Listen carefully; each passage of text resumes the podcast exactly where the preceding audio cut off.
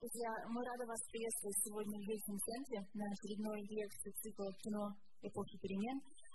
И я хочу представить киноведа и ведущего нашего киноклуба Ельцин центра Вячеслава Шнурова.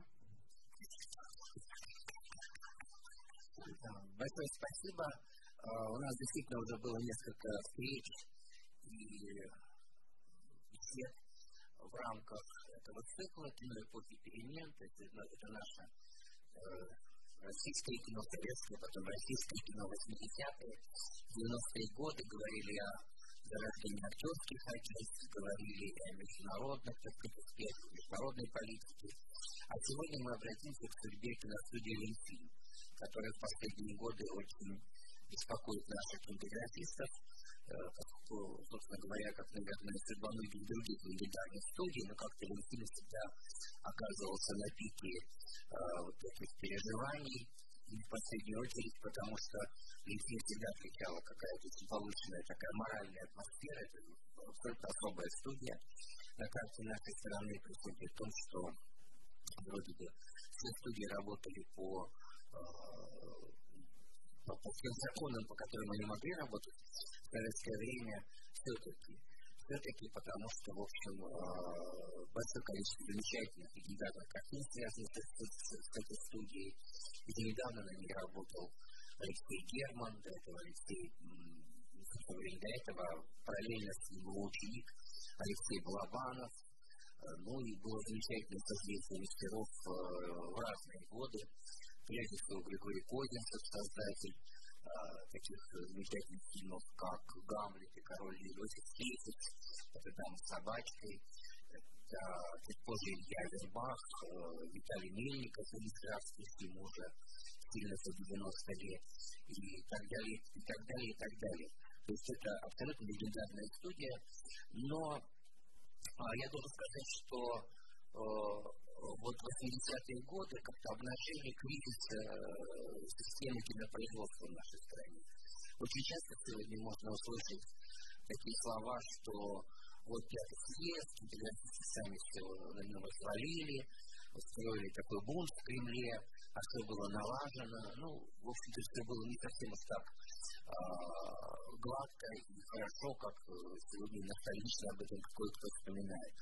А мне всегда очень впечатляло одно выступление на пятом съезде, которое принадлежало руководителю Ленинградского кинопроката. Вот это выступление никто тогда не услышал, потому что все были заняты изложением фигур. А между тем он очень здорово сказал о том, что в принципе молодая аудитория, которая, как правило, ходит в кино, потому что ну, самый активный возраст посещения кинотеатров – это период создания семьи. Люди после 25, после 30 лет в кинотеатр по билетам практически не ходят, они смотрят кино по телевизору.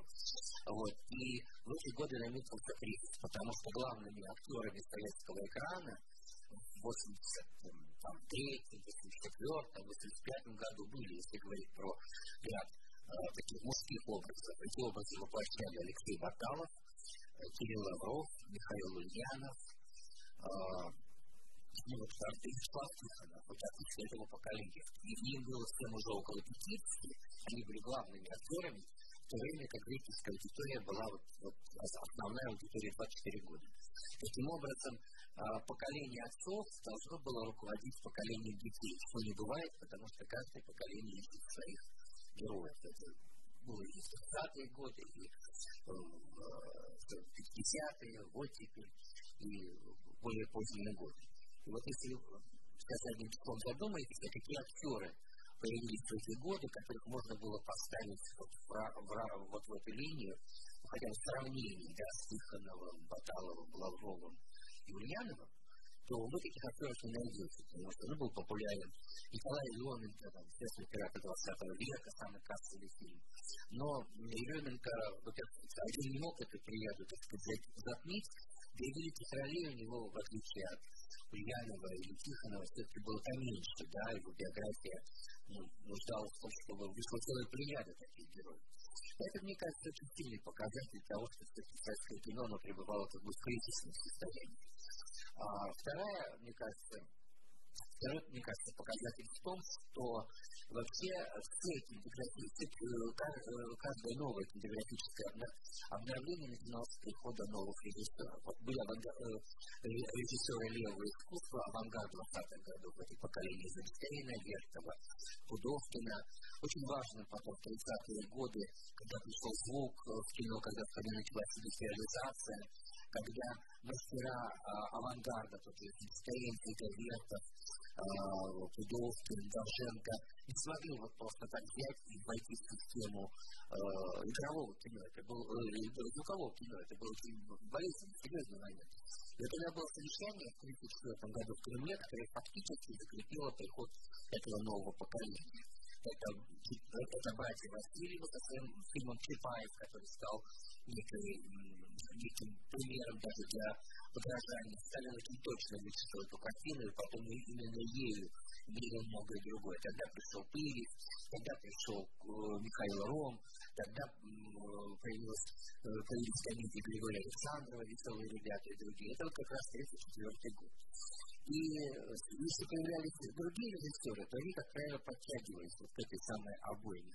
А следующее обновление – это оттепель. Вот это, может быть, самая богатая режиссерскими именами эпоха, эпоха, растянувшаяся э, на несколько на целых 10 лет, а может быть и 15 лет, и в которую на самом деле вошло сразу несколько поколений, если говорить о, если говорить о возрасте этих режиссеров. Вот самый первый, э, как сказать, релиз это Алла Фунаумов, Шлейфер, Ростоцкий, до блага шестидесятников, вот как я их называю, это, ну, по сути, это последнее поколение режиссеров, принятых Лавдик Михаилом Ромом, потому что он ключевая фигура в те годы, это Никита Михалков, Сергей Соловьев, отчасти Владимир Меньшов, потому что он тоже общался с Ромом, но не был вот прямой его учеников, учеников его Ром просто взял аспирантура дико, потому что, ну, на самом деле, очень было понятно, что с ним делать, он уже э, получил тогда высшее театральное образование, актерское образование. Вот если посмотреть, какие приходили режиссеры потом, ну, в общем, может быть, сильно много интересных имен не, не видим. По существу э, застой в основном отрабатывали люди предыдущих, предыдущего призыва, то есть те люди, которые э, проявили свой кипель, может быть, выдвинулись первые лет Рязанов, и Данелия, которые в 70-е годы были все-таки среди прочих вот, но все равно это люди выкупили. А новое поколение, ну, в общем, так и не случилось. Практически все 70-е, 80-е годы, ну, может быть, мне кого-то и подскажет, кто появился из интересных режиссеров в эти годы, но, э, как правило, это были либо режиссеры, ну, скажем так, не первого плана, а самое главное, что они вот какую-то поколенческую такую общность они не выражали до того, как совершенно своеобразная ситуация стала возникать на киностудии фильм, потому что э, там появился Сакуров, там появился Рогожкин, там появился Огородников, э, и через какое-то время э, это уже было начало 90-х годов, Алексею Герману позволили собрать, создать объединение первого экспериментального фильма, из которого уже вышли Киева, Лидия Боброва, там появился Алексей Балабанов. Вот не начали с картины особенности национальной охоты, этого фрагмента. Эту картину сделал Александр Агошкин. И э, я упомянул Алексея Балабанова, автора фильма «Брат». Вот, может быть, это самые знаковые картины 90-х годов, но, по крайней мере, если вот вам бы сходу предложили назвать какие-то э, картины, которые знают все, вот эти два фильма там бы точно были. Третью, четвертую картину уже, наверное, можно было бы обсуждать, насколько она известна, насколько она э, есть это более поздний балабан, конечно. Вот. Но мы сейчас говорим о том, что знают все. Да? Вот эти две картины знают точно. И эти картины по своему происхождению имеют отношение именно а, к нестудийным фильмам. Вот это, конечно, феноменально, что в тот момент, когда уже э, кино не э, отличалось какой-либо интересной, такой креативной продуктивностью, именно на фильме стало собираться вот этого поколения. Э, я очень хорошо помню премьеру картины э, особенности национальной охоты, на кинотавре в 95 году. Вот было ощущение, что в последний день уже все э, лидеры определились, какая-то, во всех фавориты состоялись. А Рогожкин был интересный режиссер, но он как бы работал все-таки совсем уж в артхаусе. Там он снимал, скажем, фильмы Виктора Ерофеева, уже его там есть у него такая очень страшная картина в самом начале 90-х годов и так далее, и так далее. Но именно в этот момент, когда э, это как, стало как раз очень такой болезненной, болезненной точкой именно в середине 90-х годов, когда кинематограф ощутил потерю зрителя, потому что, э, опять же, вот кинотеатры переживали в этот момент, э, ну, как бы уходило старое поколение кинотеатров, именно в эти годы. Они были заполнены автомобилями, не были салонами, э, они как бы совершенно не выдерживали конкуренции с новыми видами развлечения, и тогда главным таким питательным источником кинематографистов, в том числе, стал, стал видеопрокат. Вот мы сейчас это, в общем, сами видим и пожинаем, потому что все новые поколения режиссеров, вот те, как тому 30-35 лет, это все дети из этого видеопроката, мы это ощущаем. Они в большинстве своем не являются наследниками советского кино, но, по крайней мере, в той его части, в которой все-таки мы говорим о некой, о неких национальных традициях нашего кинематографа. Ну, обсуждать это не буду, это не плохо, не хорошо, но, в общем, это для понимания того, почему происходит вот этот вот разрыв поколения. Я думаю, что вот эта особенность связана с тем, каким тогда, какие были формы досуга. А кинотеатры, в общем, потихонечку встали. По идее, во всем мире в, это, в эти уже была определена система мультиплексов то есть э, кинотеатров, которые существовали там в рамках торгового центра. Вот. Но у нас э, руководители кино эту ситуацию проморгали еще в середине 80-х годов, наверное, в Екатеринбурге, такие спальные районы с одним большим тысячным таким э, кинотеатром типа Ангара, да, и вот тогда уже было понятно, что западная тенденция была в том, чтобы людям надо предложить маленькие залы с большим разнообразием фильмов, вот в этом и суть была мультиплексов. А нашим советским понятием построить зал до 30-40 на всегда число. Мы страна большого замаха, нам надо сразу, так сказать, покорять э, космос и э, всю Вселенную, а тут какая-то мелочевка работает с э, какими-то мелкими индивидуальными вкусами. Вот эта ситуация мы в 80-е годы проиграли, к сожалению, даже сильно не задумался. Вот это казался от той стороны от мирового кинематографического процесса. А когда система старых кинотеатров рухнула, потому что никто не хотел ходить, то э, да, и помимо мультиплекса второе пришла, пришла система звукодолби. Уже качество нового кинопоказа стало долго. У нас э, в эти годы государство ни копейки не вложило в реконструкцию кинотеатров. Это было отдано на откуп э, частникам, но идет государство сделало, сделало налоговые льготы, оно, конечно, помогало стимулировать вот эту самую ситуацию. И поэтому вот к 1995 году у нас э, был, был только один зал системы Долби в стране. Эту аппаратуру музея кино пятому залу, как сейчас помню, подарил Жан Югадар. Это, это факт. И первый зал Долби появился вот в этом здании киноцентра, который потом стали называть Соловей, и который перед э, самой пандемией снесли в Москве. Хотя это был, конечно, феноменальный комплекс кино, там было, по-моему, 24 зала там люди уже вот этой тенденции мультиплекса дошли до такой тенденции, до такого безумия, что уже залы открывали везде, под лестницей, там, на крыше, под крышей, и при этом уже не выдерживая э, все нормы пожарной безопасности, уже просто были отметены как. Я когда заходил, ну, страшновато было. Но это тоже вот было проявление вот этого духа, так сказать, противоречий в эти годы. И потом все-таки эти кинотеатры стали появляться, и э, вот тем ключевым фильмом, который повернул как бы ситуацию вспять, был фильм «Титаник», потому что кино предъявило такую картинку, такой тип зрелища, который э, в телевизоре, ну, не мог э, сработать во всей своей эффективности, на видео не, не работал в такой степени.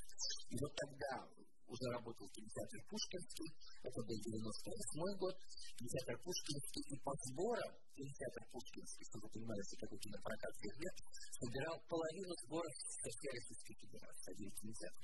Только потому, что ничего другого не было. Но за эти годы все-таки бизнес дал свое, надо отдать ему должное. Каждый крупный город имеет несколько таких мультиплексов, и уже даже, наверное, и не сосчитать, уже нету этой проблемы современным, так сказать, показом. Ситуация за 10 лет э, в основном была э, полностью перевооружила наш кинопрокат. В общем, это, конечно, большое такое благое дело. А вот в те времена, когда снимали Рогожкин и Балабанов, мне кажется, что их объединяет, они э, нашли, искали формулу вот этого прорыва. Прорыва в, в отсутствии кинотеатрального проката и то есть оба были достаточно интеллигентные режиссеры, которые снимали Кавку и Бикета, это Балабанов и Рогожкин снимал тоже там и Азеева и какую-то очень серьезную литературу, и они почувствовали необходимость пробиться к зрителю. Так возникли вот эти две картины, которые, ну, действительно, как бы, ну, способствовали репутации нашего кинематографа. В всяком случае, эти картины все смотрели с глубоким интересом, большим удовольствием. Я, к сожалению, должен извиниться, Александр Алексеевич Голукласин с нами не будет, потому что он попал в больницу, но у нас были два э, других интересных собеседника. Кстати, это журналист Ольга э, Шервуд, неделю она работала на киностудии Ленфильм, вы знаете, эту, э, хорошо эту киностудию. И вторым номером будет Любовь Барков, создатель журнала «Сеанс». Поэтому я сейчас э, по громкой связи наберу Ольгу Шервуд, она расскажет нам о Ленфильме тех лет.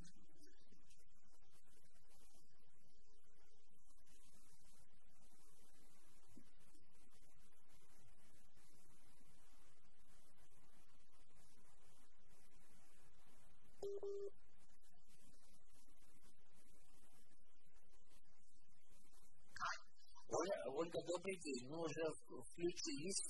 Вот, и я готов э, попросить тебя сказать несколько слов или даже предложений, или даже абзац.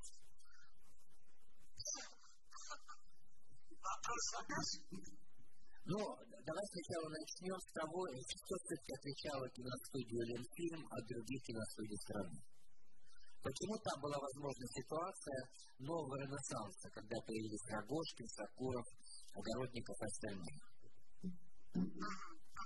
Да. Ну, во-первых, всем здравствуйте. Во-вторых, я попробую, тема обширная, попробую коротко, но вот э, не знаю, как получится. Значит, э, один фильм, конечно, в стране был на особицу в первую очередь сравнивают Мосфильм и Ленфильм, потому что студия Свердловская сама по себе прекрасная, и студия э, ну, в столицах союзных республик это немножко другой масштаб. Ленфильм выпускал э, э, ежегодно 15-16 полнометражных игровых фильмов до 18, и еще примерно столько же сериалов. И, э, но при этом находился, конечно, на вторых ролях в стране а, после Мосфильма, точно так же, как Ленинград э, находился всегда э, на вторых ролях после Москвы. Ленинград намеренно зажимали, и известно выражение Гранина «Великий город согласной судьбой», а, и от этого тоже очень много шло. Значит, и в Ленинграде существовала двойная цензура, что очень важно понимать. То есть, кроме э, Госкино, еще была цензура э, э, обкома партии, иногда более зверская, чем Госкино. Значит, э, мы сейчас остановимся на послевоенной истории Ленфильма, потому что довоенная это другая история. И вот пять поколений э, было э, Ленфильмовской режиссуры. Я вам сейчас просто несколько фамилий скажу, чтобы вы немножко вспомнили. Значит, прежде всего это начавший до войны Костница Фехетец, экранизаторы Шекспира и Чехова. И они продолжали работать также после войны. Значит, смотрите, от Венгерова и Соколова до Микаэляна, Масленникова и Мельникова от Авербаха, Арестова и Германа до Сакурова, Рогожкина, Сильянова и Ковалова, от Овчарова до Евида и Балабанова, и последнее поколение от Бодрова сына до Германа сына. Значит, вот такая э, примерно у меня получается периодизация серебряный и бронзовый век Ленфильма. Значит, они отличались, э, все эти режиссеры, ну, Ленфильм отличался тем, что все режиссеры были э, яркими индивидуальностями. То есть каждый из них создавал, э, ну, свой кинематограф, но, по крайней мере, невозможно было спутать э, никого. В то время как на Мосфильме режиссеры все-таки были, ну, так скажем, никого не хочу, естественно, обидеть, более общим лицом. Почему? Потому что э, на Мосфильме, это, Мосфильм была подлинная фабрика советских грез. Там размещались важные идеологические заказы. Далее создавались масштабные постановки и вырабатывался канон отечественного жанрового кино а-ля Голливуд. Все деньги шли туда. И они отбивались десятками миллионов зрителей. Ленфильм был всегда таким частным, э, частной студией. И э, его картины были адресованы одному человеку, чтобы он ну, как бы смотрел внутрь себя. Ну, вот сразу становится понятно, если вспомнить, что «Война и мир» э, Бондарчуком сделана на Мосфильме, э, может быть, одна из главных картин этой студии. И э, на Ленфильме той поры одна из главных картин «Монолог» Илья Александровича Авербаха. Сразу вот это вот э, против, противопоставление становится ясным. И э, крупный план вот, э, в искусстве на Ленфильме всегда ценился больше, чем, чем массовые сцены. Конечно, всякие батальные и прочие постановки тоже были по заказу ЦК КПСС, там, например, блокада, но они не, не вошли ни в, какой, ни в какие аналы и, в общем, можем не считаться. Сейчас мы не берем Тарковского, который совершенно э, особенный э, персонаж и гений в отечественном кино, но э, два, значит, я считаю, что в русскоязычном кинематографе было четыре гения. Э, из них два работали на Ленфильме. Это Герман Исакуров и великая Кира Георгиевна Муратова, которая вообще снимала в Одессе одну картину, даже сделала на Ленфильме, но тут же ее быстренько сажали и дальше работать не стали. Значит, э, ну вот это основное, значит, основное различие фильмовских и фильмовских картин. Олечка, я хочу, я хочу добавить, что, наверное, самой кассовой картиной за всю историю Ленфильма была «Свадьба в Малиновке». Ее снимал, а. Ее снимал пришлый режиссер э, Тутушкин. Да, и вторым таким... 7 миллионов человек, да. Да, да, и вторым таким хитом была картина «Человек амфибия», но все-таки это уникальный был совершенно проект, сделанный одним из, э, да. мне кажется, важных фигур, э, там, Казанский, да, делал, тот, который для этого, да. после этого да. «Наследство королевы», «Старика Потапыча», он был как бы таким да. автором волшебного кино, да, и вот это, кажется, тоже отличало эту картину. Мне кажется, еще надо сказать, что какая-то была совершенно особая атмосфера на студии. Вот, в принципе, огромная студия, там в каждом творческом объединении был свой руководитель, гений, свои признанные авторитеты, непризнанные авторитеты. А Мосфильм это, а Ленфильм в этом смысле, наверное, отличал какая-то более четкая сплоченность такая, э, мнение, оценок. Да, сейчас, сейчас могу сказать, на Ленфильме существует, существовал до сих пор существует э, так называемый круговой коридор в главном э, корпусе. Если вы помните Остапа Бендера, который носился, значит, со своим сценарием «Сея», то он носился по киностудии с круговым коридором. Значит, вот круговой был вообще кинематографа, где все связаны со всеми. Эти все бегают практически по кругу. И действительно, на Ленфильме вообще это была большая студия. Я не помню, я когда-то знала цифру, сколько профессий было в ней представлено, но работало 3000 человек. Это довольно много. И, конечно, э, ну, на Мосфильме, наверное, больше. И действительно, у нас тоже были объединения, но их было всего э, три и одно телевизионное. Но все как-то действительно были связаны друг с другом.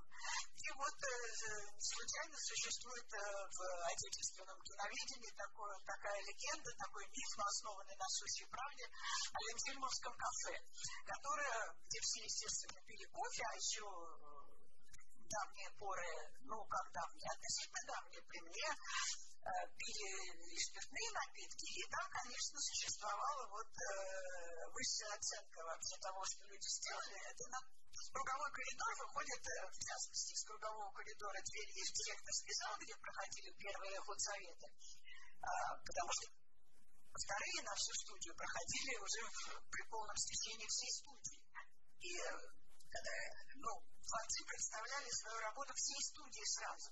Ну, еще был директорский зал, где присмотрели самые высокие начальники. И оттуда теперь кафе. И когда в директорском зале, значит, э, режиссеру давали по башке за то, что он там неправильно отразил что-нибудь в советском строе, то он потом шел в кафе. И там ему уже люди говорили, на самом деле, снял он полное дерьмо, или он снял замечательное произведение, и дальше надо, значит, как-то выкрутиться и э, так, чтобы с минимальными потерями довести основную мысль. То есть я, я, хочу, я хочу еще добавить, что Ленфильм всегда очень, ну, конечно, ревность между столицами, она всегда присутствовала, это куда более общий мотив, чем двух киностудий, но Ленфильм всегда очень присматривался к московским артистам, и, например, ну, какую колоссальную роль в перемене Сережа Гурченко, да, сделал Ленфильм. Да что тот период, когда Миронов устал от этих своих водевильных ролей, именно Ленфильм предлагает ему фантазию Харятьева, а потом фильм Германа «Мой друг Иван Лапшин». То есть всегда существовала какая-то прицельность и новый открытый талант. Ну, э, ты совершенно прав, то есть одной маленькой поправкой. То есть, ну, так же, как Ленфильм э, старался э, э, снимать звезд, э, так не назывались, но любимые и лучшие актеры из Москвы, из э, ленинградских театров, то также искали же по всей стране. Да. Понимаешь, э, Герман, Герман посылал специально Аристова, как известно для фильма «Мой друг Иван Лапшин» по всем провинциальным театрам, и Аристов проделал гигантскую работу и привез оттуда и Кузнецова, и Болтнева, и многих других. Снимал вообще нет, да, да. Закуров снимал вообще не профессионалов. То есть тут э, в чем, собственно, дело? Дело в том, что э, э, во главу угла ставился вот не просто человек, а человек на фоне мировой культуры. Этому побуждал, конечно, сам город в значительной степени. И традиции дореволюционной э, столичности, и образованности, и вот этого всего. Я хочу, конечно, сказать, боже упаси, что Москва не образованный город. Не поймите правильно, да. Но здесь как-то вот это на индивидуальном уровне всегда культивировалось. И поскольку город был в большом противостоянии власти, всегда, всегда так вот исторически повелось, то отсюда, значит, сильно развивалось искусство, потому что нужно было э, говорить ну, кроме традиционных вещей, почему развивалось искусство, тоже понятно, да? Вот, музеи театр и все вот это вот. Но еще и из, из сопротивления э, развивался вот этот э, Лизопов язык, э, который не в кармане, а на самом деле а большое искусство большого художественного образа. Потому что иной раз режиссер, то есть не иной раз, а режиссеры стремились говорить образно, так что цензору было не к чему придраться. И цензоры старались придраться, но словами выразить не могли. Вроде все было нормально, но они чувствовали, что это все против вот этой козельщины и против шаблона. И именно по этой причине ленфильмовские картины э, получали призы во всем, э, ну, на очень многих фестивалях, как это ни странно. И э, именно по этой причине э, очень любили сниматься все актеры на Ленфильме, потому что они э, ну, нестандартные должны были играть характеры и какие-то коллизии. И поэтому все Ленфильм, все артисты московские, вот сколько я за свою жизнь их слышала, слушала воспоминаний и читала, и, и ну, при любом случае, они говорили, что Ленфильм в их э, ну, карьере, в биографии сыграл очень большую роль, именно вот по той причине, что, как ты правильно говоришь, он давал им другие роли, он э, заставлял их развиваться, то есть не заставлял, конечно, а побуждал. Ну и масса, масса фильмов, э, как сказать, каждый фильм на студии, ну, каждый все эти обобщения, они не годятся к фильму. Все, все режиссеры были на особенце, но невозможно, да, вот спутать там, например, Артилова с Рогожкиным, да. Ну, вот это, Германа, это уже, вот это уже приход нового поколения. Я вот, пока мы с тобой не встретились, сказал тоже, сколько это было феноменально. Потому что такой ситуации в другой иностранной стране не было. Вот как ты считаешь, это почему? Сам ли по себе Сакуров, или сам ли по себе Рогожкин, или это все-таки какие-то общие законы, которые неожиданно сложили вот новое яркое поколение? Нет, я думаю, конечно, что это общая атмосфера на студии, потому что совершенно понятно. Вот Александр Николаевич Сакуров любит говорить, что он, э, значит, чужой в нашем городе. Да? Но э, я думаю, что он, конечно, в глубине души осознает, что нигде в стране он не смог бы э, больше состояться. Нигде. Не случайно как Тарковский э, его рекомендовал на Ленфильме, а Вербах ему здесь помог с квартирой. И, и все-таки, конечно, все его картины 10 лет лежали на перестройке, и сделанные и на Ленфильме, и на Великой Ленинградской студии документальных фильмов. Э, больше картин не было в на полке ну, одного режиссера, чем у Александра Николаевича Сакурова. Но он мог состояться, конечно, только тут, со своим э, экспериментальным, так скажем, в кавычках, видением и, и своими картинами, не похожими на, ни на какие другие. Точно так же и Герман конечно, мог состояться только в этом городе. Ну, это два наших гения, они э, совсем уж особицу, но, но и другие режиссеры, конечно, э, пользовались, скажем так, э, вот этой свободой вот, э, творчества. Даже не люблю вот но если иначе в данном случае не знаю, как сказать. Потому что массовый кинематограф жанровый, как мы знаем, он все-таки построен на законах, на очень жестких и определенных законах. И сейчас, когда режиссеры наши стараются делать то, что называется арт-мейнстрим, ну, понятно, по какой причине это все, и это очень хорошо, что это сейчас э, развивается, это направление. Но э, пору не было того, что называется арт-мейнстрим. Был арт, и было жанровый такой массовый, я в хорошем смысле, конечно, говорю, зрительский кинематограф, который дал нам блестящие, там, например, комедийные работы, которые всегда все вспоминают или там тот же Бондарчук, да, с его вот э, «Война и мир», который наконец-то в последние годы оценили. А Оля, Оля, мне кажется, мы сейчас впадаем в такую ностальгичность, но действительно исторические процессы, они ну, более жесткие. Я, например, не могу не вспомнить, как в 1991 году я приехал отборщика фестиваля, который вот здесь как раз был на Свердловской земле, в городе Заречный, когда киноклубы очень хорошо вложились. Да, да, да, да, да. В общем, уже в стране была голодуха, надо было что-то делать. Я приехал отбирать картины на Ленфильм, хотя как раз познакомился с Виктором Аристовым, действительно замечательный был человек, который был правой рукой Германа и Мюллер. Вот, он тоже это своей командировкой по Сибири определил новое поколение Ленфильмовцев актеров я имею, тот же Юрий Кузнецов, я снимаюсь Вот. Но я когда пришел вот в ваше знаменитое кафе, меня оно глубоко потрясло, потому что вместо стаканов я увидел там баночки из-под майонеза.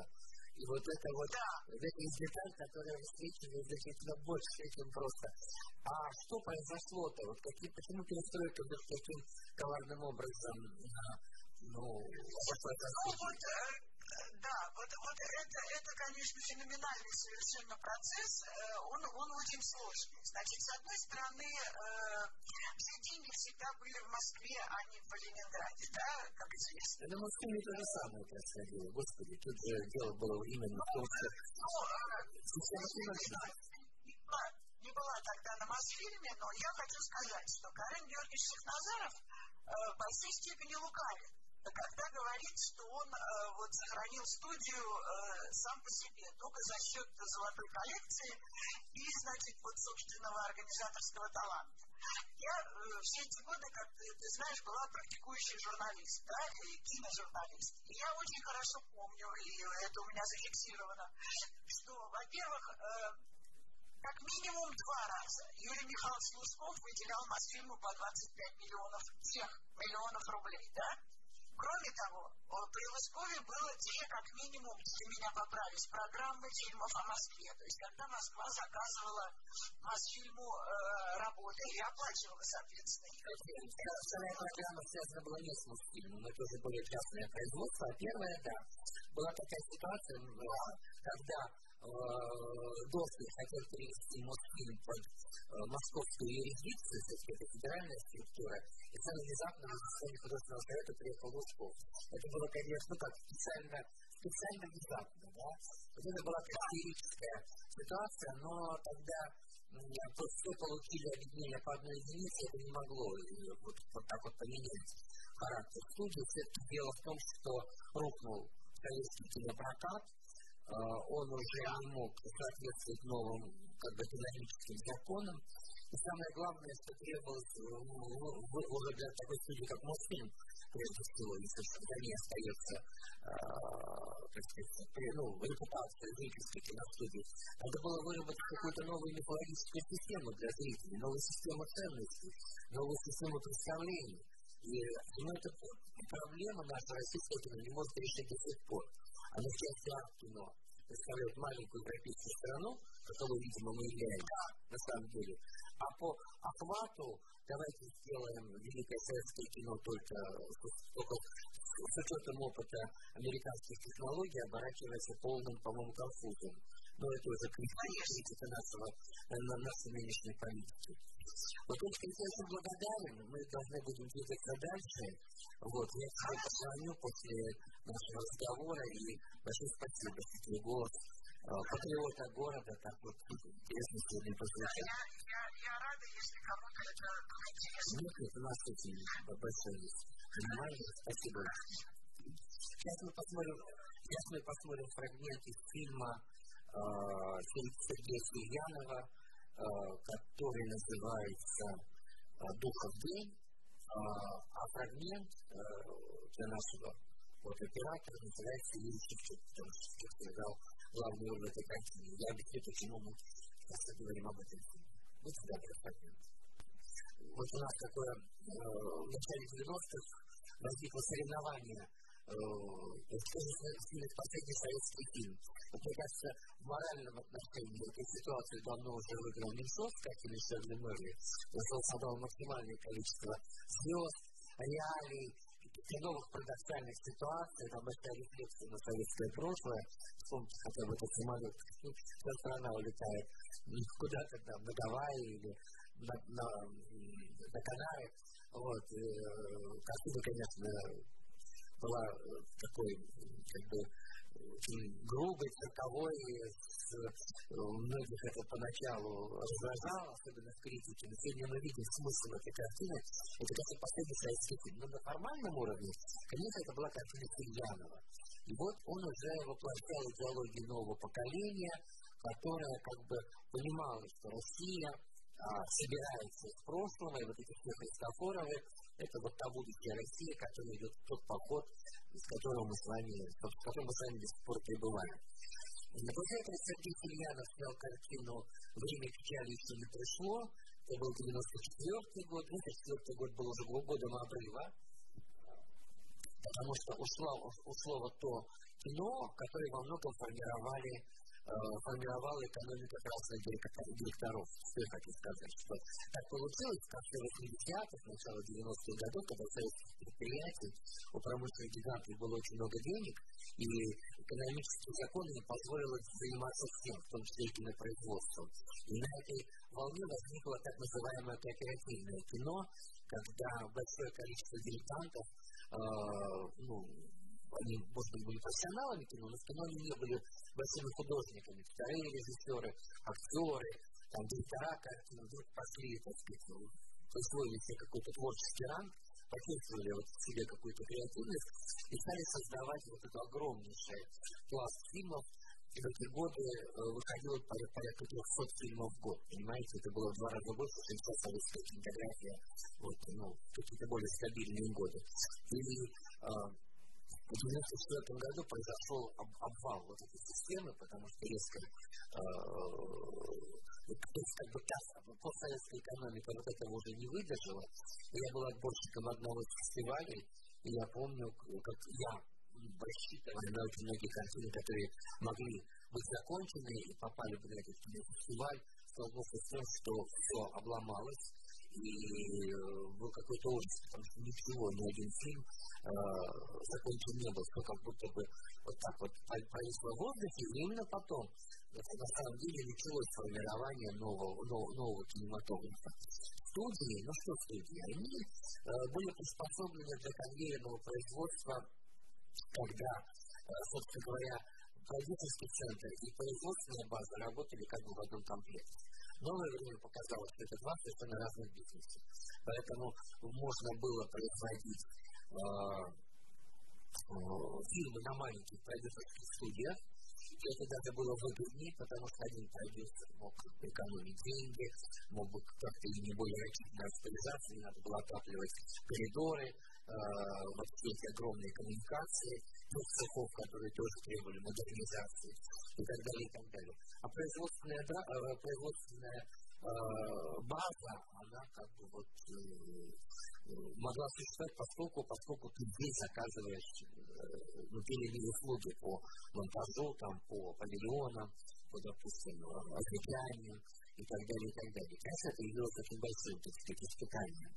Вот, поэтому э, ностальгии по поводу прошлого может быть очень много, но надо э, как бы понимать, что вот возврата этих времен, когда вот такая была студия, каждый киностудия Ленфильм, э, фильм тоже, э, при том, что каждый пошел своим путем, и Шахназаров, который много делает для, для сохранения мультфильма, растительный хозяин, вот, и, или тоже Ленфильм, где, конечно, всегда была спина вот, э, интеллигенция, э, режиссерская интеллигенция, потому что она именно определяла воздух этой, этой самой киностудии. Ну и еще одна особенность стал фрагменты, которые мы видели. Естественно, кино стало обращаться к рокерам, потому что рокеры в эти годы очень авторитетные люди. А у Балабанова это братья мы слышим, так сказать, отголоски Свердловского рока, рок-клуба, у него многие Помпилиус картины. Вот Юрий Шеструк, это как бы гордость ленинградского рока, и еще появился один режиссер, тоже, кстати сказать, родом из Свердловской области, из Нижнего Тагила, Валерий Огородников. И сейчас мы видим фрагмент из его фильма «Взломщик». Там снимался Константин Кинчев, и это тоже вот было, было время вот такого обновления. Добры, дайте нам, пожалуйста, фрагмент из фильма «Взломщик». «Взломщик 2». К сожалению, приходится говорить о том, что Валерия Огородникова уже нету. А, как-то за эту фигуру особенно обидно, потому что при том разнообразии ярких имен, состоявшихся имен, а, он оказался чуть-чуть в тени Сакурова и Рогошкина, о которых мы уже говорили сегодня, и Лопушанского, вот это прямой ученик Андрея Тарковского, автора эти годы кинофильм «Письма к мертвому человеку», они были очень заметны. Рогожкин снял вот эту картину «Зломщик», она была по прокатным рекордсменам. Это был 87 по-моему, год, 8 как раз еще советский кинопрокат работал, но конкуренцию прокату составляла улица, потому что, если вы помните телевизионные репортажи тех все это было куда интереснее, чем то, что происходило в кино. Кино, конечно, могло ухватить свою аудиторию только вот такими сильными средствами, когда появляются какие-то популярные люди, ну, в частности, из области рока. Огородников старался свои фильмы снимать на Урале, по крайней мере, у него есть в конце 90-х он снял картину «Барак», он снимал ее в городе Шатка Челябинской области, и привозил сюда артистов. Эта картина была очень очень заметна. Ему помогал в этом продюсер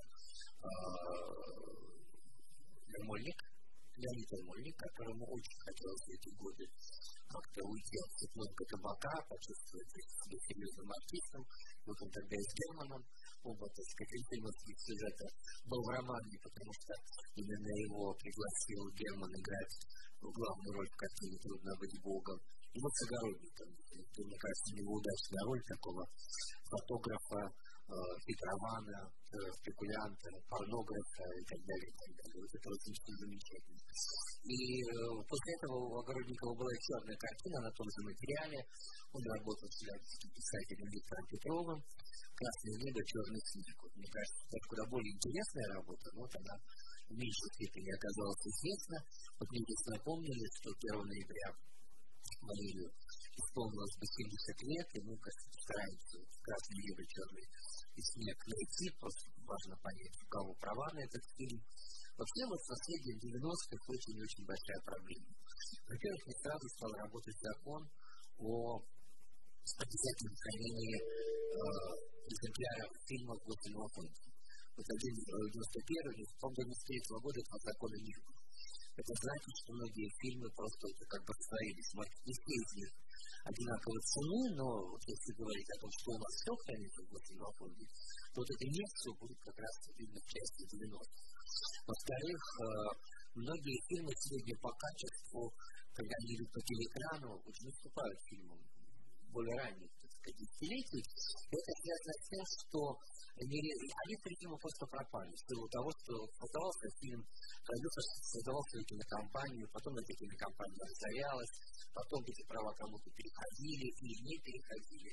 И вообще, как бы, есть большая проблема, чтобы сделать вот такую инвентаризацию кино 90-х, чтобы вообще понять, у кого права, как их собрать, может быть, в один какой-то пул. Я вот все время предлагаю сделать лекции центр, потому что это их эпоха, и оправдание эпохи, ну, оправдание почти в этом смысле, это все-таки фильмы, которые есть и которые не всегда, может быть, хорошо известны зрителю. Вот, например, фильм Сергея Сельянова «Ну, я очень люблю эту картину. Если бы у меня была задача написать историю кино 90-х, я просто начал бы с этого фильма, потому что это идеологически вот тот камень, с которого есть новое поколение, где есть а, как понимание какой-то новой реальности, уже минимум ностальгии по советскому прошлому, потому что надо, чтобы как бы следующее поколение нас вперед, а не если мы оглядывались назад, и так далее, и так далее. Ну, что такая проблема есть. Ну, и, конечно, надо сказать еще об одном. Это полностью заслуга Алексея Юрьевича Германа. Потому что, да, он у нас рекордсмен по части пролонгации, по части того, как он долго снимал кино. А, но в 91 году, в 90 году он создал студию первого экспериментального фильма, откуда вышла целая обойма замечательных дебютов, многие фильмы, к сожалению, сегодня забыты, там, скажем, это «Панцирь» Игоря Олимпиева, «Улыбка» Сергея Попова. Вот, многие фильмы, я помню, что самая большая неудача, я объясню, считался фильм Виталия Манского «Еврейская часть». Даже то, что Виталий Манский сегодня является одним из ведущих, так сказать, документалистов мира, можно сказать, в своем сегменте, он один из таких важных фигур, вот, это все-таки тоже Герман, при том, при том, что у них как раз там была размолвка Но самое главное, появился Алексей Балабанов, он снял фильм «Счастливые дни», он был выпускником э, высших курсов э, режиссеров и сценаристов, его притащил э, в Петербург э, из Москвы Сельянов, с определенного момента Сельянов становится постоянным продюсером фильмов Алексея Балабанова, и это тоже очень важно, потому что есть деньги, нет денег. Балабанова, хотя была и короткая жизнь, я считаю, режиссерская судьба была достаточно счастливой, потому что он всегда снимал. Вот это любое его желание, не получается это, там была гибкость в определении творческих планов. Балабанов всегда снимал. И даже в один прекрасный момент была такая ситуация, когда не возникло. С Германом у них были очень прекрасные, очень прекрасные отношения. А, может быть, потому что Балабанов чувствовал в себе потенциально ну, какую-то не меньшую силу. Питерцы не очень это, мне кажется, стремятся, стремятся признать. Ну, для меня, Алексей Балабанов нет, нет, это разряд включить. Для меня Балабанов как бы остается последним русским классиком, и в тот момент, когда он снял фильм «Брат», понимаете, надо понимать еще так, что это был э, как бы э, такой новый программный продукт. Я вам ну, вы прекрасно это время помните, как важно было обеспечить вот этот самый прорыв. У Германа была попытка объявить Балабанова нерукопожатным, что Герман еще жил по понятиям вот, застойного Ленинграда, когда вот этот человек, там совершенно недостойный получил интеллигенция от него отворачивается. Но, мне кажется, Герман тоже переживал а, а, очень непростые времена, потому что, особенно когда Питер не избрался в ЦК, ведь Герман даже уехал из города, из города, которому он принадлежал. Он два года уехал в Москву. Но потом вернулся, потому что понял, что Москва все-таки не его город. Но это вот э, такие жесты э, человека, привыкшего совершать большие поступки. И вот то, что они с Балабановым не поняли друг друга, это не только человеческая братность, это еще и вот эта совершенно принадлежность к разным пластам истории. Вот они как будто не могли понять друг друга. Но когда э, Герман ну, попытался вот, сделать вот, э, Балабанова нерукопожатным, он понял, что у него уже не получается, что законы истории, законы природы, законы среды, они формируются уже совершенно иначе, совершенно иначе. Вот. Но, э, мне кажется, любая драма только украшение истории, при том, что люди могут жить в таком, ну, куда более сложном Может быть, есть какие-то более простые пути, простые объяснения оправдания.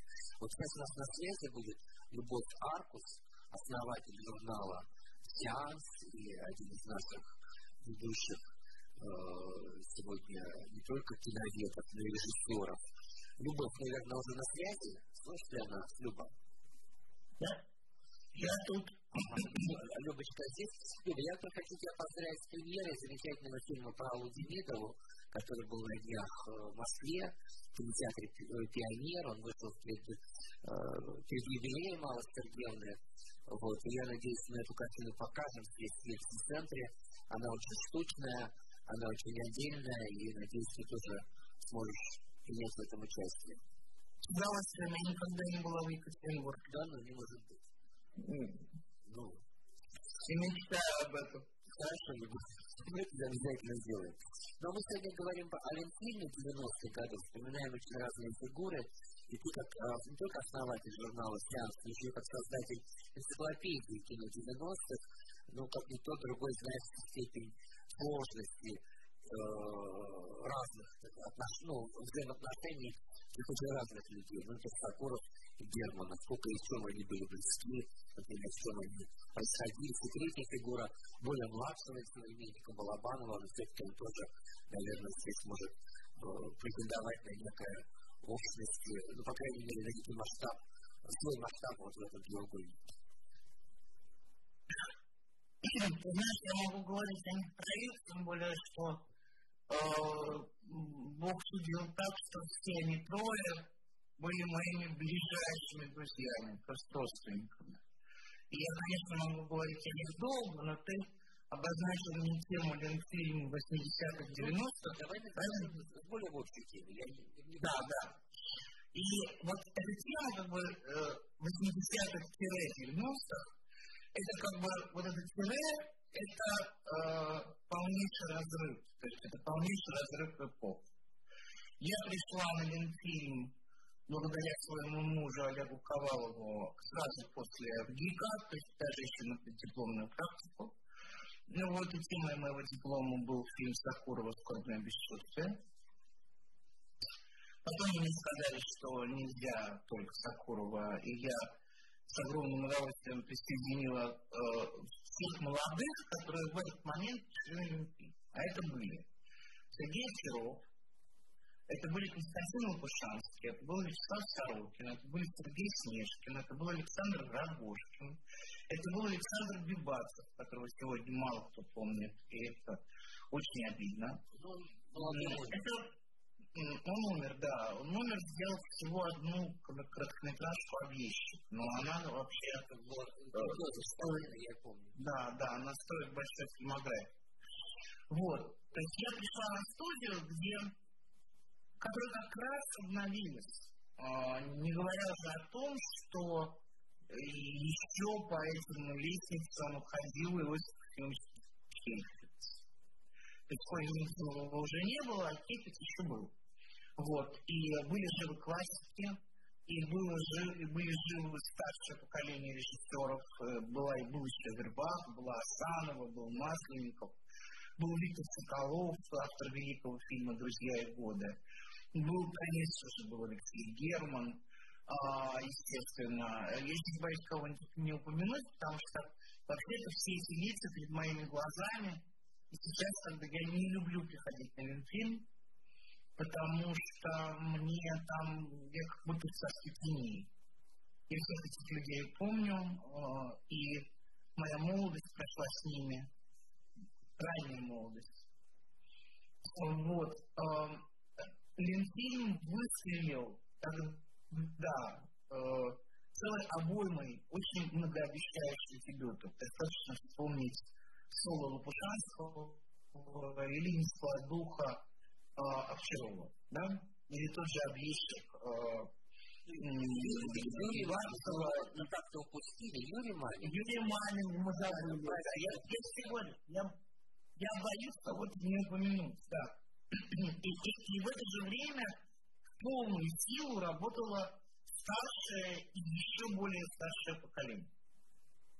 То есть это была, был такой живой организм, большая семья, где э, Ленфильм отличался от Мосфильма. Э, у Ленфильма была очень серьезная круговая порука солидарности.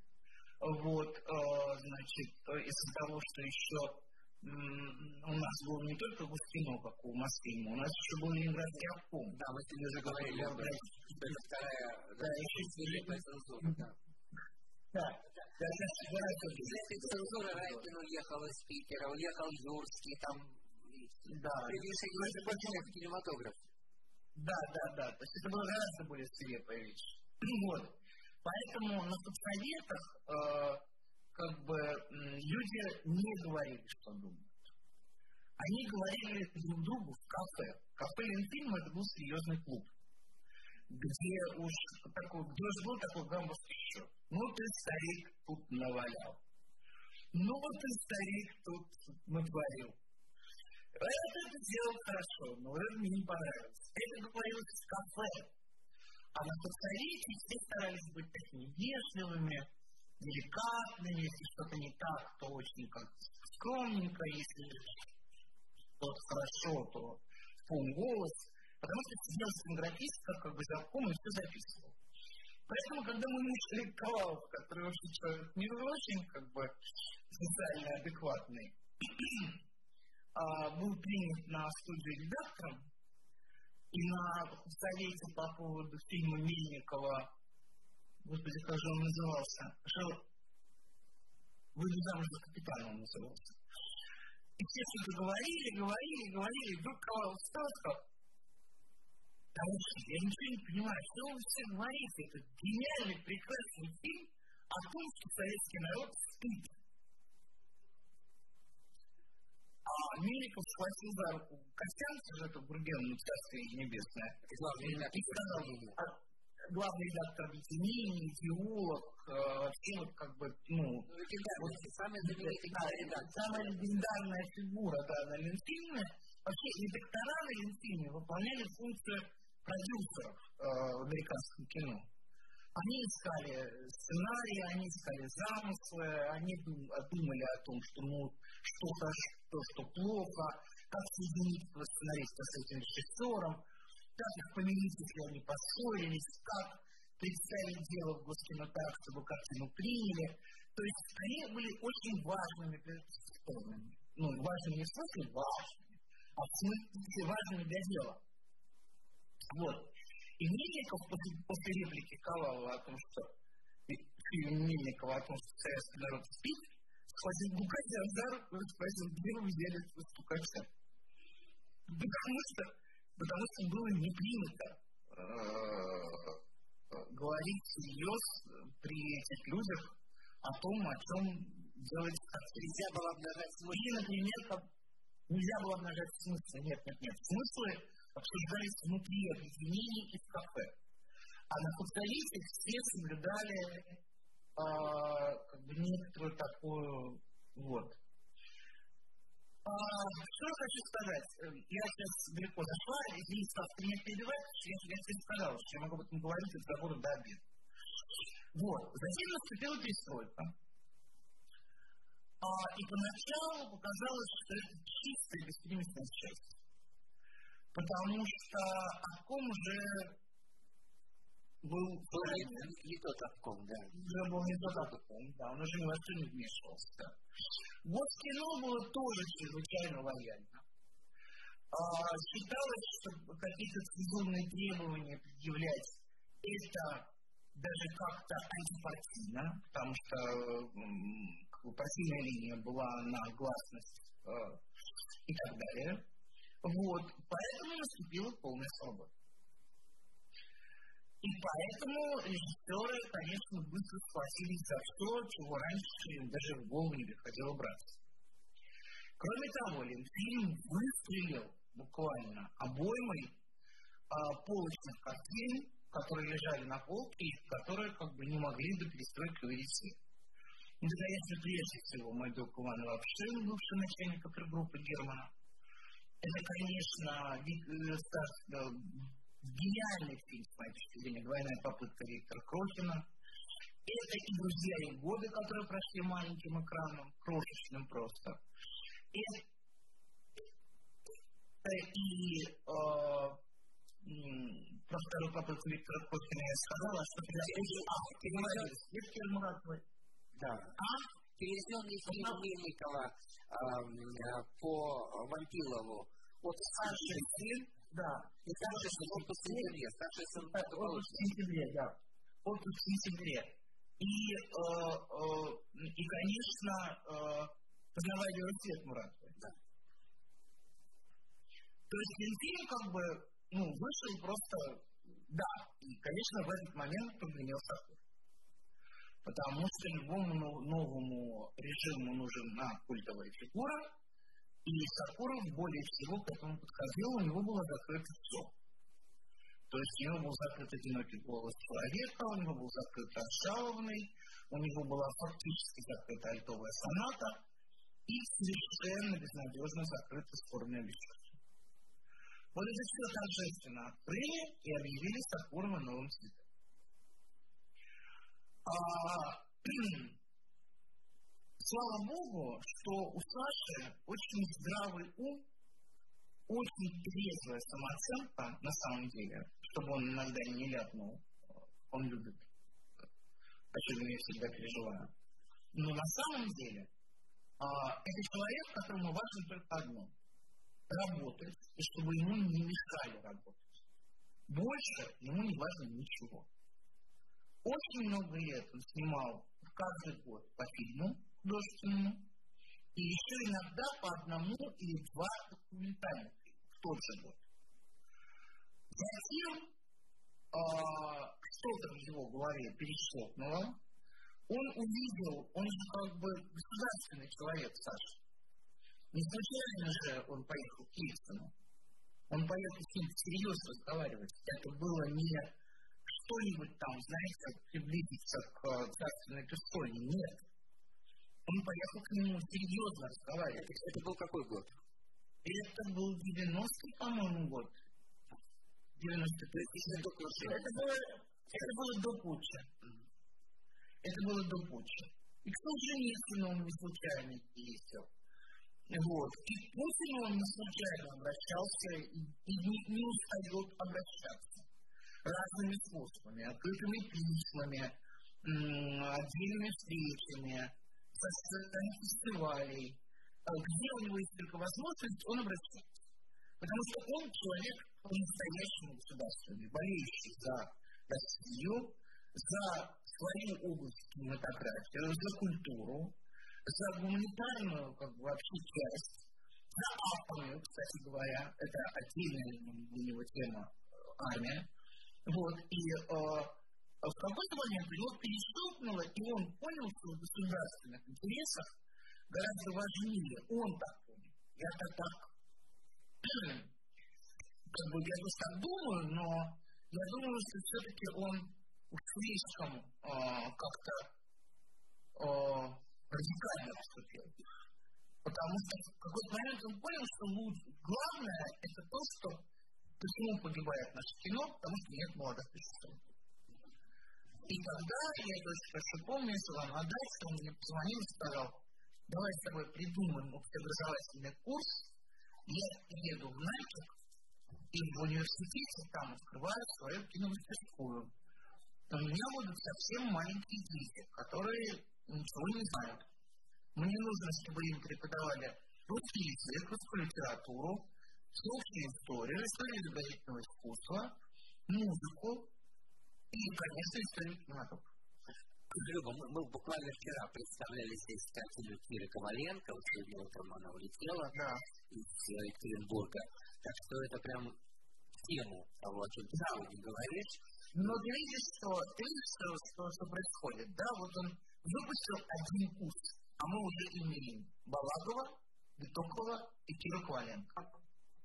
И еще сейчас и Исаак Золотухин, извини. Да, еще Золотухин. А еще мы, э, вот сейчас на очереди, на подходе несколько человек. И это же все не случайно. Это все, это его огромный вклад. То есть все, что прежде он вкладывал в свои фильмы, он стал вкладывать в своих учеников. Он бесконечно своим... Но еще раньше возникла ситуация первого экспериментального объединения Алексея Германа, то есть это было уже 30 лет назад, да, это. А вот как ты помнишь, как это объединение создавалось? Или у как... Германа был совершенно да. У Германа был совершенно другой подход. Во-первых, Герман был очень занят э, своим Хрусталевым. Он был накануне такого прыжка тигра, что мама дорогая. Он согласился просто потому, что у Ленфильма действительно не было объединения дебютов, и в точности возглавить его больше не было когда некому. Сокуров еще был не в том даже возрастном как бы статусе, чтобы возглавляться. То есть эта инициатива шла от студии, не от самого Алексея Германа? Нет, нет, это инициатива, конечно, шла от студии, от Александра Ильича который попросил Германа возглавить это объединение а Алексей Юрьевич вспомнил все свои страшные мытарства, которые у него были с начальниками. Поэтому он э, со своими студентами, он не нажимал на них, он не, как бы, его манера руководства была невероятно неагрессивна. То есть не агрессивна. Если он разговаривал с, ну, с дилетантом, да, если он чувствовал, что у него с дебютантом есть общий язык, то он с удовольствием с ним разговаривал. Давал ему советы, смотрел его материал и так далее. Если он чувствовал, что нет контакта, человек не слышит, не понимает, он просто отходил в сторону. А, и в конце концов дико во всем разочаровался, потому что действительно вот уже, уже, уже как раз наступали эти роковые 90-е, и уже заканчивались 80-е. И, по сути, вот 91 и 92 год – это два года, когда вышли фильмы мастерской Германа, среди которых надо прежде всего назвать «Счастливый дни Балабана», которому Герман вообще не вмешивался. То есть он просто сразу понял, с кем он имеет дело, и считал, что главное, что он должен сделать для Алеши, это ему не мешать. Вот. И он обиделся на них, не на Алешу, не на Алешу, а на как бы своих как скопом. Конечно, волновались про деньги. А, Алексей Юрьевич было такое, что он не то чтобы очень умел поставить себя на место другого человека. Он не понимал, что они все молодые, что времена наступили голодные, если снимаете копейки, это означает обречь себя на голод. И поэтому все время просили денег. Ему это было неинтересно. Он понимал, что он деньги выбивать не умеет. А, даже для его картины этим занимался Кармалит, а вовсе не он. Вот, а, поэтому, а, ну, как-то вообще ему казалось, что они должны думать о другом. Не деньгах. Поскольку у меня было с ним, был, у меня с ним записано, я все думаю, когда у меня до этого дойдут руки.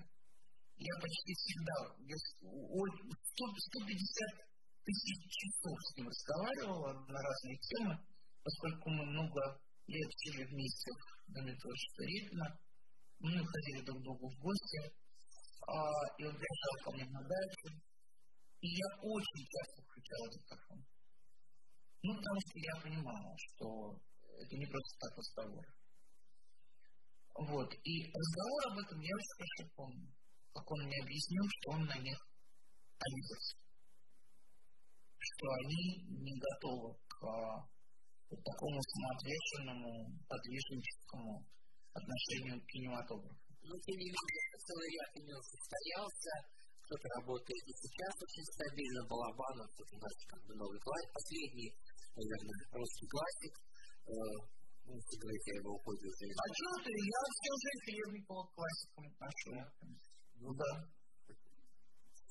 Я уже реально отношу Хлебникова к классикам. Есть Герман уже не ставил задачу, скажем, вторично запустить это объединение уже совсем новыми людьми. Нет, Славочка, у него, понимаешь, что дело? Там просто тоже ты же знаешь, что вот Владимир Павлович Мама с Станьяновым и Шкловским, они одно время помешались на теорию литературного быта.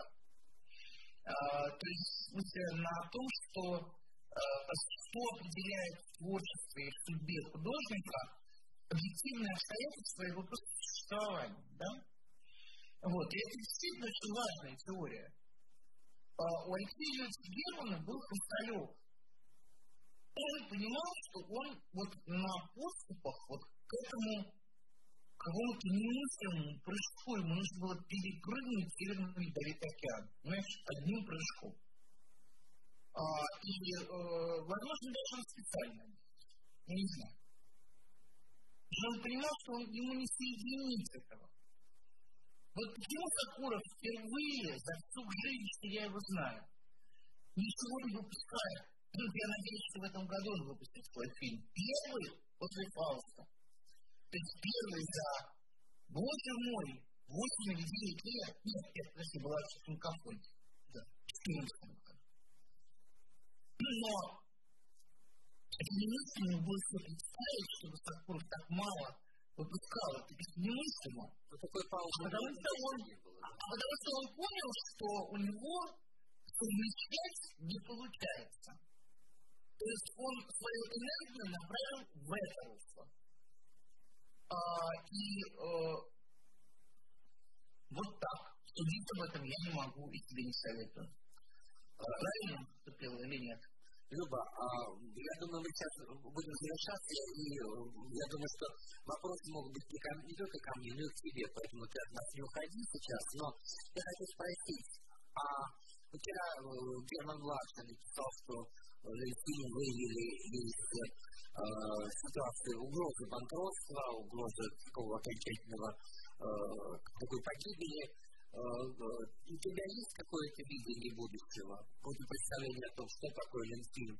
Или все-таки ну, с этой идеей восстановить э, реинкарнированный студию, надо просто попрощаться и жить чем-то другим? Я не могу иметь такой идеи.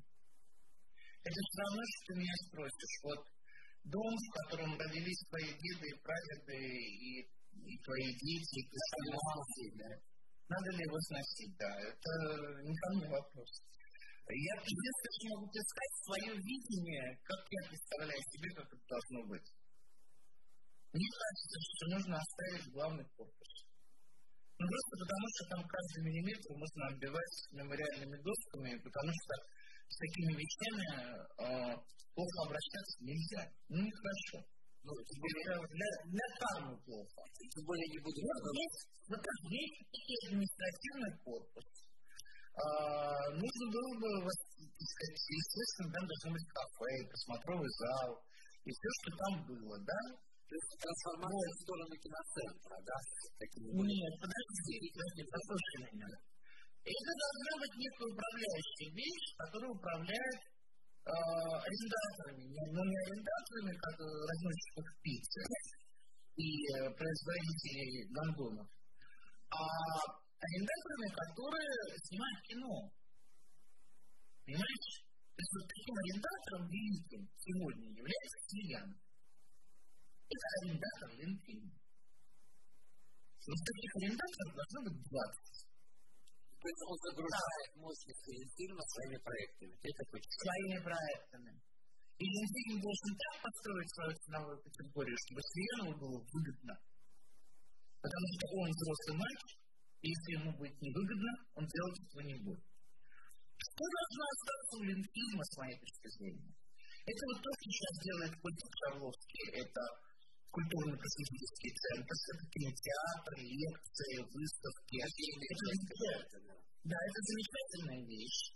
И вторая вещь, которая должна быть, это кинообразование и дебютное производство. И это я бы целиком и полностью отдала бы Сакурову. Просто полностью.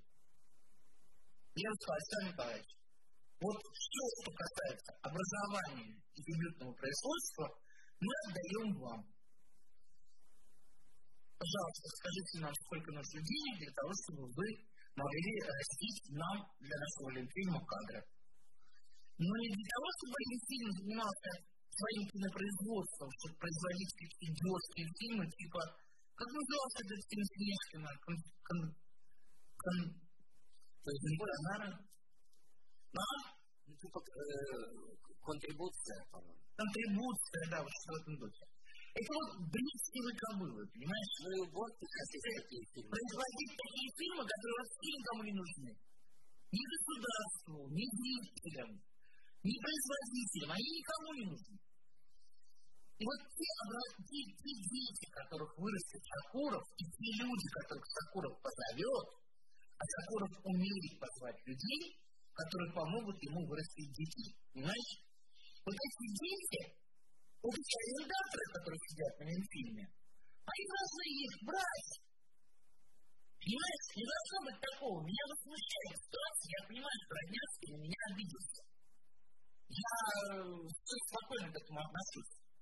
Но я считаю, что это неправильная ситуация. Когда Сакуров за три копейки снимает с Натуба с Балаговым вместе, раз он его выучил, со своими больными глазами, ну вообще летать нельзя. Он каждый месяц летал в Нальчик. Во-первых, он его выучил, во-вторых, он с ним вместе прошел весь съемочный период, весь, весь монтажно-тренировочный период, вплоть до коллекции, да? И Балагова приглашают в Каннский фестиваль, а там его встречает Александр Ефимович. Припусти ко мне, дедушка. Я тебе много денежек дам. И ты будешь человек кино снимать. Следующий кадр у нас Битоков. А, у меня у первого фильма Битокова там есть одна, одна серьезная, как бы, а, мне кажется, это серьезный недостаток. Битоков очень талантливый. Это прям видно ну, со всех сторон. И обученный хорошо. Да? И вот Битоков выходит со своим фильмом. И кому он попадает в руки? Конечно. И вот Кира Коваленко выходит со своим фильмом. Вчера она попадает в руки. Крайнянскому. А что остается у Сакурова?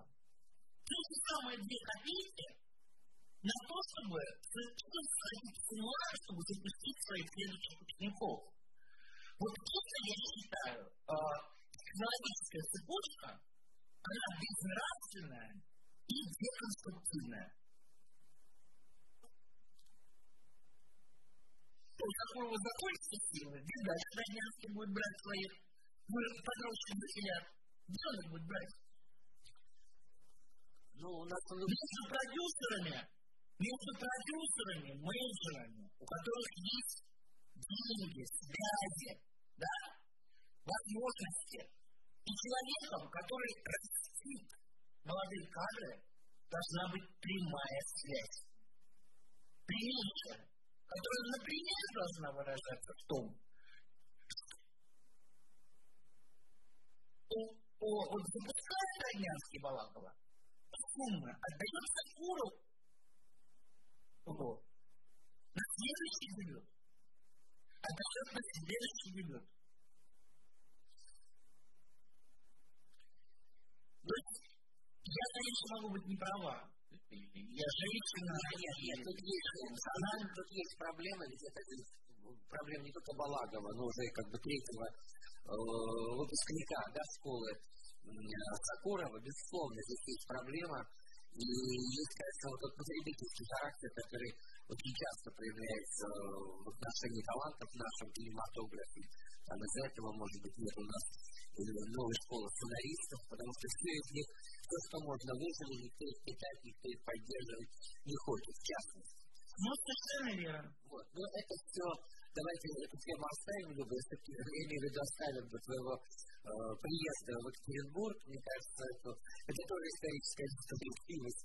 Тем более ты можешь приехать с картиной право Степана Демидова, это будет хороший, так сказать, повод, и также повод поговорить о вот, продолжении ленинградского кино, о вот этой школе, потому что действительно ведь вот, достаточно убедительно выстроил эту цепочку от Козинцева до Балагова. Понимаешь, все-таки это, хотя это не впрямую стены Ленфильма, но это все-таки дух той школы, той передачи э, каких-то традиций внутри разных поколений.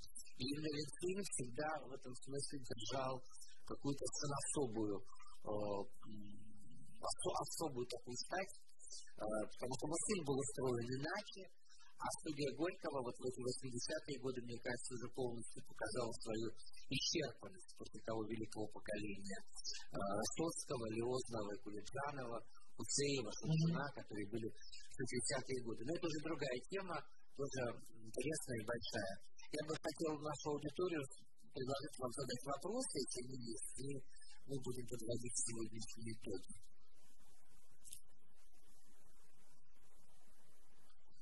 Ну, по-моему, все впечатлены. Давайте тогда похлопаем Любовь Юрьевна. Люба, может, признать, но ты в больнице, мы не стали этого, это, об этом говорить, но все пожелаем здоровья и сразу похлопаем. Вот, Люба, я вот свяжись, мы обсудим а, какие-то наши планы вот по приезду сюда. Вот, Хорошо. Большое спасибо. Спасибо, до свидания. До свидания. Вот. Ну, и если мы заканчиваем, я хотел, чтобы мы э, закончили много имен, и правда, о многих поговорить сегодня э, подробно не пришлось.